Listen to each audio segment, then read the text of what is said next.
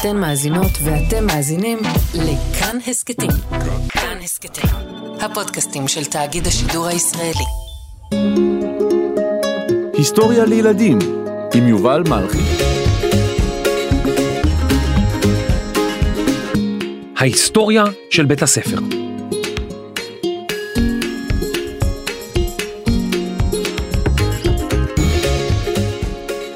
שלום ילדות, שלום ילדים. היום אספר לכם על ההיסטוריה של בית הספר. ממתי ילדים הולכים לבית הספר? ממתי בנות החלו ללכת לבית הספר? מי המציא את ההפסקה, את הצלצול ואת הסנדוויץ' המעוך ששוכחים בתיק כל החופש הגדול? וגם אנסה לתאר לכם כיצד ייראה בית הספר בעתיד.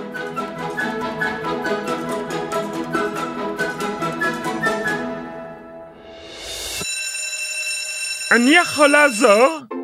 אה, שלום לך. שלום, אני פרופסור גולי במבה. בעתיד לא יהיה בית ספר. לא? אז מה כן יהיה? בית טאבלט. מה?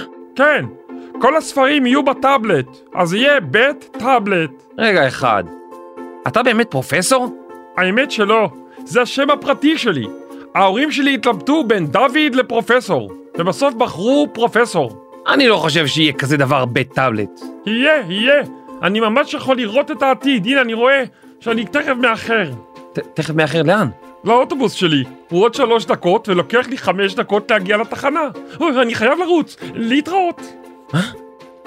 איזה איש מוזר. בית הספר, כפי שאנו מכירים כיום, בניין עם כיתות, בכל כיתה שולחנות וכיסאות, לוח על הקיר, ותלמידים באותו הגיל ובאותו אזור מגורים. לא היה קיים תמיד. למעשה, בית הספר, כמו שאנחנו מכירים אותו כיום, הוא המצאה חדשה ממש, בת פחות מ-200 שנה. אז איך למדו לפני זה? לפני אלפי שנים, ילדים חונכו בשבטים. הם למדו את מה שהיו צריכים לדעת כדי לשרוד. למשל, איך לדוג, לצוד, לבנות דברים, לתפור, או לעשות שימוש באורות של חיות. סביב המדורה הם שמעו סיפורים ולמדו מאנשים מבוגרים.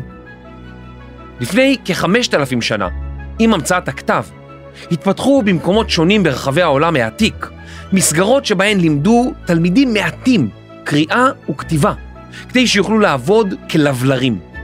לבלר הוא אדם שיודע לקרוא ולכתוב ועובד ככותב.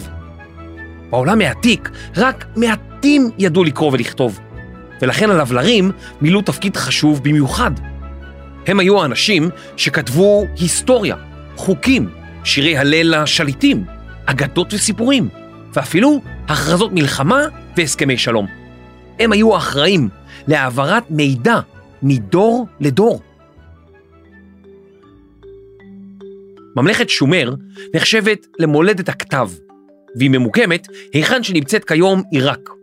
ושם תלמידים למדו כתב יתדות וחרטו אותו על לוחות סלע. בבבל העתיקה, גם במזרח התיכון, שכבה שלמה באוכלוסייה למדה לקרוא ולכתוב, בעיקר על אבן וחימר, והכתבים נשמרו בספריות רבות שהיו פזורות בממלכה. בין מלומדי הממלכה היו גם נשים. במצרים העתיקה, תלמידים, ביניהם של המלכים הפרעונים ושל אנשי החצר, למדו את כתב החרטומים המצרי, ההירוגליפים, וכתבו אותו על פפירוס, נייר שעשוי מצמח הגומה. הלימודים היו קשים וממושכים, בלי הרבה שיעורים חופשיים והפסקות.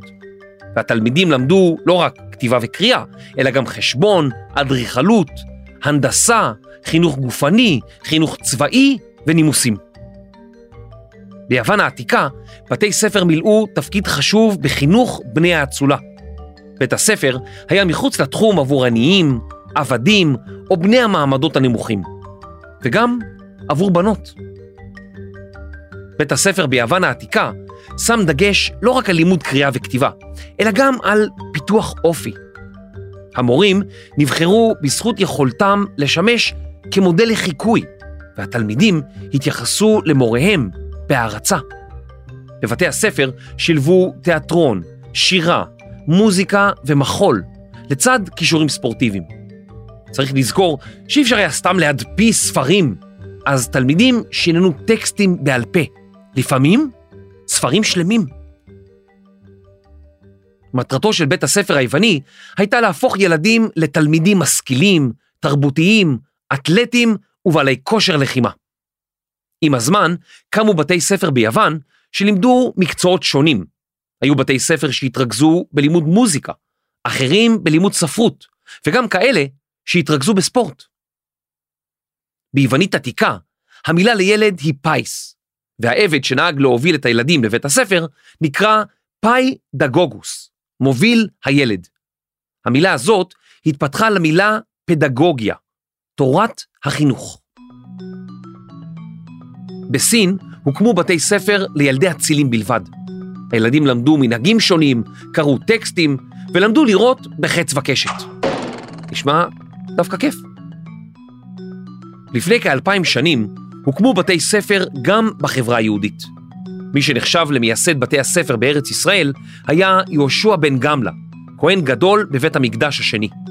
בתלמוד הבבלי נכתב עליו שאלמלא הוא נשתכחה תורה מישראל. מדוע?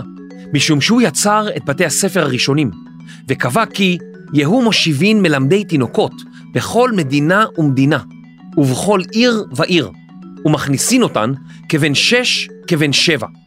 כלומר, שבכל יישוב קטן או גדול יהיה בית ספר, ושגיל תחילת הלימודים יהיה שש או שבע, ממש כמו בימינו אנו. בעקבות התקנות שקבע יהושע בן גמלה לפני כאלפיים שנה, נפתחו בתי ספר רבים. בבתי הספר הללו, התלמידים למדו קרוא וכתוב, ובעיקר שיננו פרקים מהתנ"ך. המטרה המרכזית הייתה להכין את הילדים להשתתפות בתפילה בבית הכנסת. עם הזמן נוספו נושאים אחרים ללימודי הקודש, כמו למשל חשבון והנדסה. באותה תקופה לא היו מספיק ספרים לכל ילד, ולכן התלמידים התיישבו סביב ספר אחד, והמורה לימד אותם לקרוא. כך יצא שהיו תלמידים שידעו לקרוא מימין לשמאל, משמאל לימין, ואפילו מלמעלה למטה והפוך. האמת שגם אני יודע לקרוא ככה, הנה אני אקריא לכם קטע מספר, בואו נפתח פה איזה ספר. יום אחד, סלסלה, כיפה אדומה זאב ביער. סבתא, אמא, אמרה, סבתא חולה, חולה. סבתא, לא, אני לא, אני לא טוב בזה כל כך. מצטער.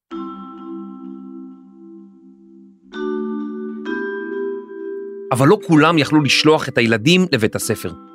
חלק מההורים היו זקוקים לילדים בעבודות החקלאות המפרכות, וילדים רבים לא למדו קרוא וכתוב. חוקרים מעריכים כי למרות שהיו בתי ספר רבים בארץ ישראל לפני כאלפיים שנה, רק שלושה מכל מאה ילדים ידעו קרוא וכתוב. בנות יהודיות למדו בעיקר מההורים. חלק מהבנות למדו קרוא וכתוב כדי שבבוא העת יוכלו ללמד את הילדים שלהם איך לקרוא בתורה. הקשר ההדוק הזה בין דת לבין בתי ספר התקיים לא רק ביהדות העתיקה, אלא גם בנצרות ובאסלאם. דת האסלאם קמה סביב שנת 610 לספירה. הקוראן, הספר הקדוש של האסלאם, מעודד את מאמיניו להפוך לאנשים משכילים. המוסלמים הקימו בתי ספר במסגדים, ולאחר מכן צמוד למסגדים. כנראה כי הילדים עשו יותר מדי רעש. הלימודים היו בדרך כלל ללא עלות, וילדים רבים הלכו לבית הספר, שם למדו בעל פה פסוקים מהקוראן.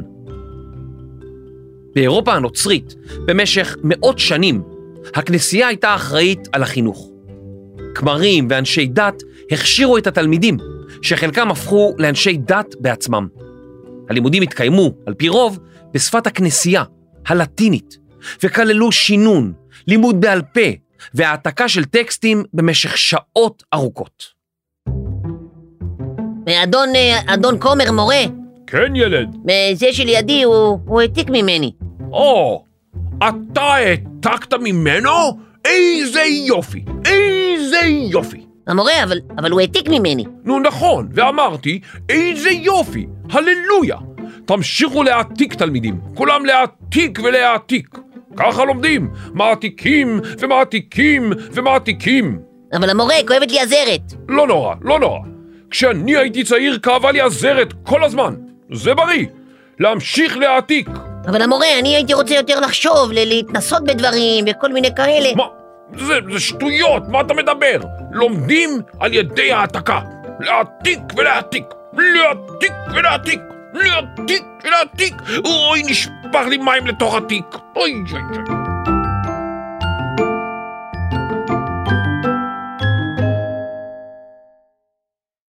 למרות כל שיטות החינוך שעליהן סיפרתי, לאורך ההיסטוריה ועד לפני ממש לא מזמן, מעט מאוד ילדים הלכו לבית הספר.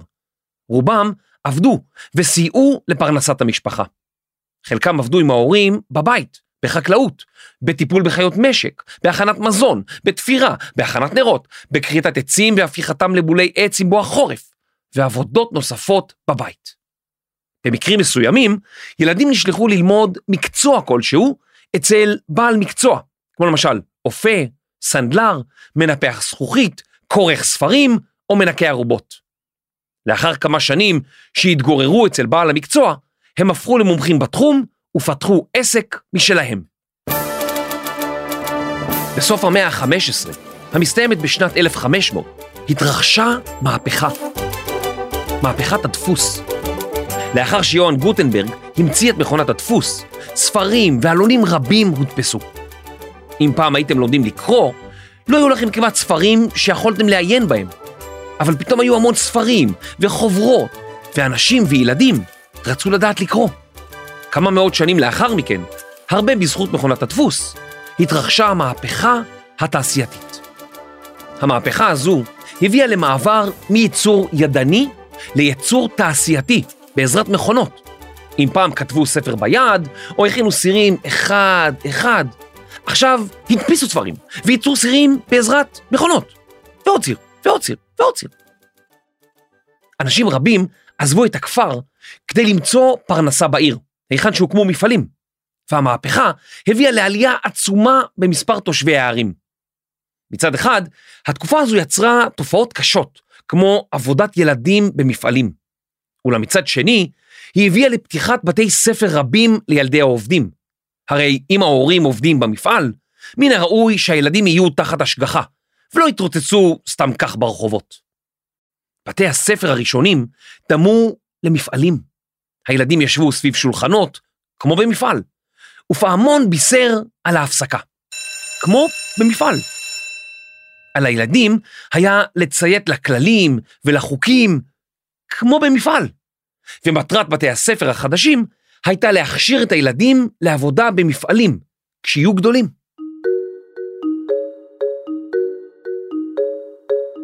עד לאמצע המאה ה-18, לפני פחות מ-300 שנה, חינוך ילדים היה פרטי. זאת אומרת שרק בני אצולה, בנים לאנשי דת ובני עשירים זכו לו.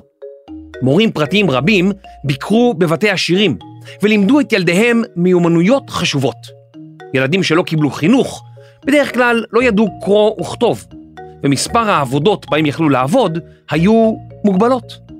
המצב הזה השתנה בסוף המאה ה-19, לפני כמאה ושלושים שנים. מדינות רבות באירופה רצו לתת לכל ילד הזדמנות שווה, והחליטו לחוקק חוק חינוך חובה. החוק קבע כי לכל ילד יש זכות בסיסית לחינוך, וההורים חייבים לשלוח ילדים לבית הספר לפחות עד סוף בית ספר יסודי. עם השנים, החוק הורחב עד לכיתה ח', ונקבע כי התלמידים ילכו לבית הספר עד גיל 18. זאת אומרת, 12 שנות לימוד. בישראל, חוק חינוך חובה נכנס לתוקף כבר בשנת 1949, והוא היה אחד החוקים הראשונים שחוקקו במדינת ישראל, והחוק הראשון בתחום החינוך. בנות לא תמיד הלכו לבית הספר ולא זכו לחינוך כמו הבנים במשך אלפי שנים. עד לפני כ-200 שנים, לבנות לא ניתנה האפשרות לקבל חינוך רשמי. כמובן, היו בנות שקיבלו חינוך בבית, אבל הם לא הלכו לבית הספר ולא למדו עם הבנים. רק לפני כ-130 שנה, בנות החלו ללכת לבתי ספר. וברחבי העולם, מאירופה ועד הודו, נפתחו בתי ספר לבנות. כשאתם פוגשים דוד או דודה שלא ראיתם הרבה זמן, הם תמיד שואלים, באיזו כיתה אתם? לא משנה מה תגידו, הם תמיד יאמרו, וואו, אתם ממש גדולים. ולפעמים גם יצבטו אותנו בלחי. אאוץ', זה כואב. אבל עד לא מזמן, מושג הכיתה, למשל כיתה א' או כיתה ג', כלל לא היה קיים. במשך שנים ארוכות, בתי ספר רבים כללו חדר אחד, או אפילו אוהל אחד, כיתה אחת, שעליה מופקד מורה אחד שמלמד בני גילים שונים. באותה כיתה יכלו לשבת אלה לצד אלה, בני 6 ובני 12, והמורה היה צריך לתמרן בין הצרכים המשתנים שלהם. החלוקה לכיתות לפי גילים תפסה תאוצה רק בעשורים הראשונים של המאה ה-20, לפני כמאה שנה. גם הלוח לא תמיד היה קיים.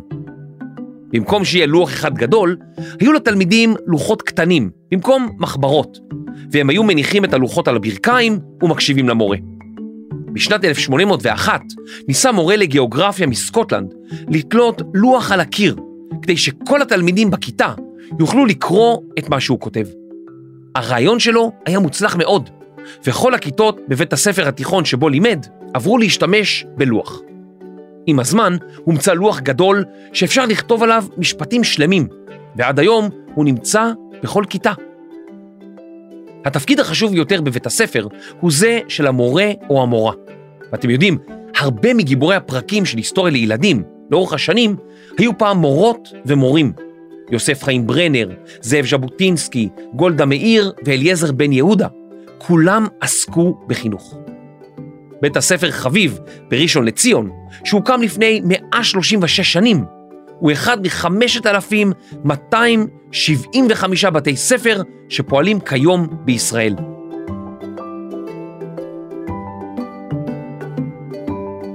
כיום ישנם סוגים רבים של בתי ספר. בנוסף לחינוך הרגיל, יש בתי ספר דמוקרטיים, בתי ספר לאומנויות, בתי ספר אנתרופוסופיים, בתי ספר מונטסוריים, בתי ספר מקצועיים, בתי ספר חקלאיים, ואפילו בית ספר יער. אבל רגע, מה ההבדל בין כל בתי הספר האלה? אה, אני אספר. כן, כן, אני זה.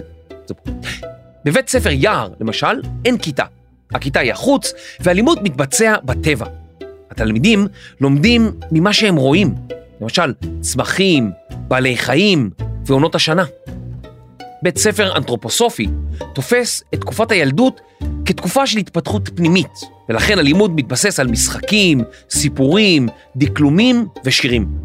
השיטה הזו תומכת בפיתוח הדמיון, ביצירתיות, בכישורי אומנות ובמלאכת יד. בחינוך האנתרופוסופי, הכיתה בדרך כלל נשארת עם אותו מורה או מורה במשך שבע שנים. בבית ספר לאומנויות מקדישים זמן נרחב ללימוד אומנויות שונות, נגינה, שירה, אומנות, מחול ועוד. בבית ספר דמוקרטי, התלמידים הם שותפים פעילים בעיצוב המוסד ובבחירת השיעורים. הם לוקחים חלק בבחירת אנשי הצוות, בגיבוש כללי בית הספר, בשמירה על המשמעת, ובנוסף, הם יכולים לבחור בעצמם את מערכת השעות שלהם, באילו שיעורים הם משתתפים ובאילו לא. בבית ספר מונטסורי קיימים שני עקרונות מרכזיים, כבוד מלא לילדים, לרצונות שלהם ולבחירות שלהם, והתייחסות אישית לכל ילד כאדם בפני עצמו. ממציאת השיטה, מריה מונטסורי, שמה לב שכאשר יש לילדים גירויים ופעילויות, ויש להם את העצמאות לבחור במה לגעת ובמה לשחק, הילדים בעצם מלמדים את עצמם. ולכן, תלמידי בית ספר מונטסורי נהנים מהזכות לבחור במה ישחקו. הלימוד נעשה פעמים רבות באופן עצמאי, או תוך חיקוי של המורה.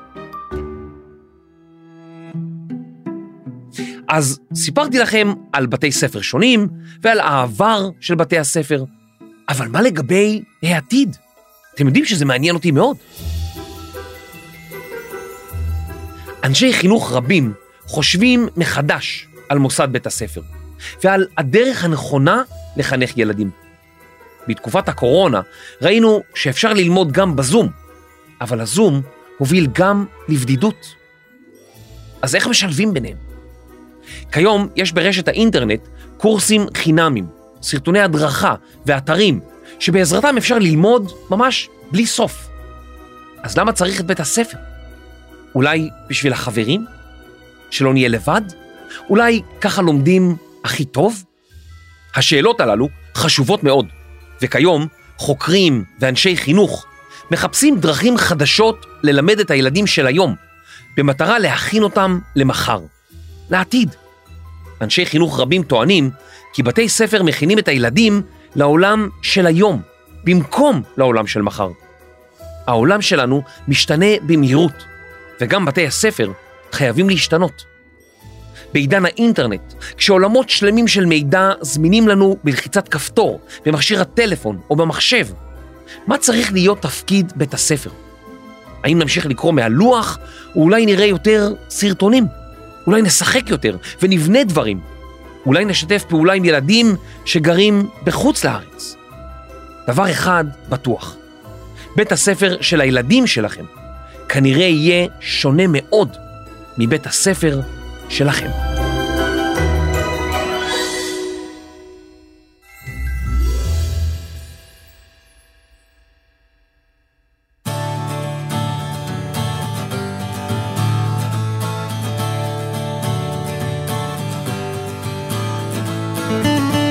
מחקר, כתיבה, ונמצאים בשיעור חיפוש בגוגל.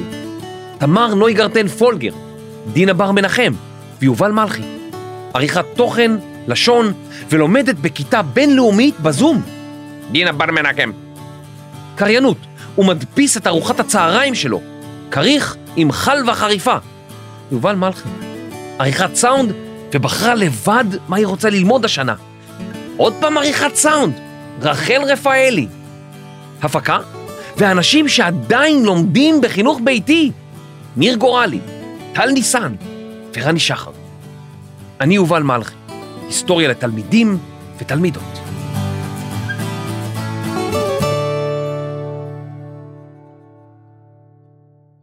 היי, תודה שהאזנתם.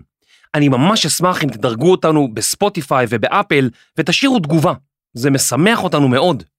נשמח לראות אתכם גם בקבוצת הטלגרם שלנו, היסטוריה לילדים, שם תוכלו להציע הצעות ולשמוע מה חדש. פרקים נוספים של היסטוריה לילדים ניתן למצוא בכל יישומוני ההסכתים, באתר וביישומון כאן, וגם ביישומון כאן ברכב. תודה.